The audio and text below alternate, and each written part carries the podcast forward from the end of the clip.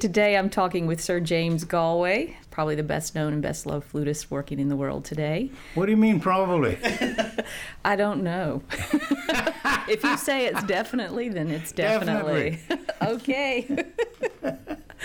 so you're in Charlotte to perform a couple of pieces with the Charlotte Symphony. One of them is the Mozart Flute Concerto Number Two, and there's all this stuff out on the internet about how Mozart maybe didn't like the flute very much. Yeah, he didn't. What do you make of that? I mean, I would have hated it too because the flute at those, in those times was like a glorified Baroque flute. And they hadn't figured out the intonation on it. It was incredibly out of tune. Oh. So you had to be something of a real, true virtuoso to play those sort of instruments. But that didn't stop him. I mean, he he wrote a very good and a very difficult virtuoso concerto. Can you just tell us a little bit about the piece? You know, what is it that you enjoy Yeah, playing? well, what I like about it is it's full of scales and arpeggios, and I'm very good at those sort of things, having practiced them. I, I enjoy the sort of um, challenge of getting it right every time.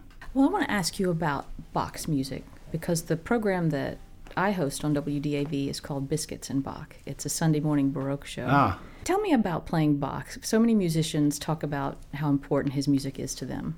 How do Well, you feel about him? Uh, well, first of all, he, he is the composer. He he put down the rules for everybody else to follow. And his son, uh, Carl Philipp Emanuel, wrote, for example, the uh, the handbook on the piano. Mozart would tell his pupils, "Don't come to a lesson without Carl Philipp's book." But I'll tell you one thing about these composers about playing their music. It is essential to know the music of the composer, not just the piece you're playing. You know, for example, I know the St. Matthew Passion, I've played tons of times, St. John Passion, Christmas Oratorio, the Brandenburg Concertos. So these are all the things that I've played from Bach, and of course, I've listened to people play his organ works, you know, the f- famous toccata and fugue and things like this.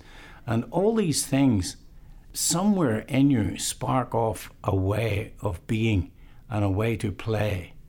Actually, you you don't just play classical music. You have performed with um, artists of different Yeah. genres. Even uh, Tiempo Libre, for example, pretty different from Mozart. Yeah, so it's a Pink Floyd. Yeah?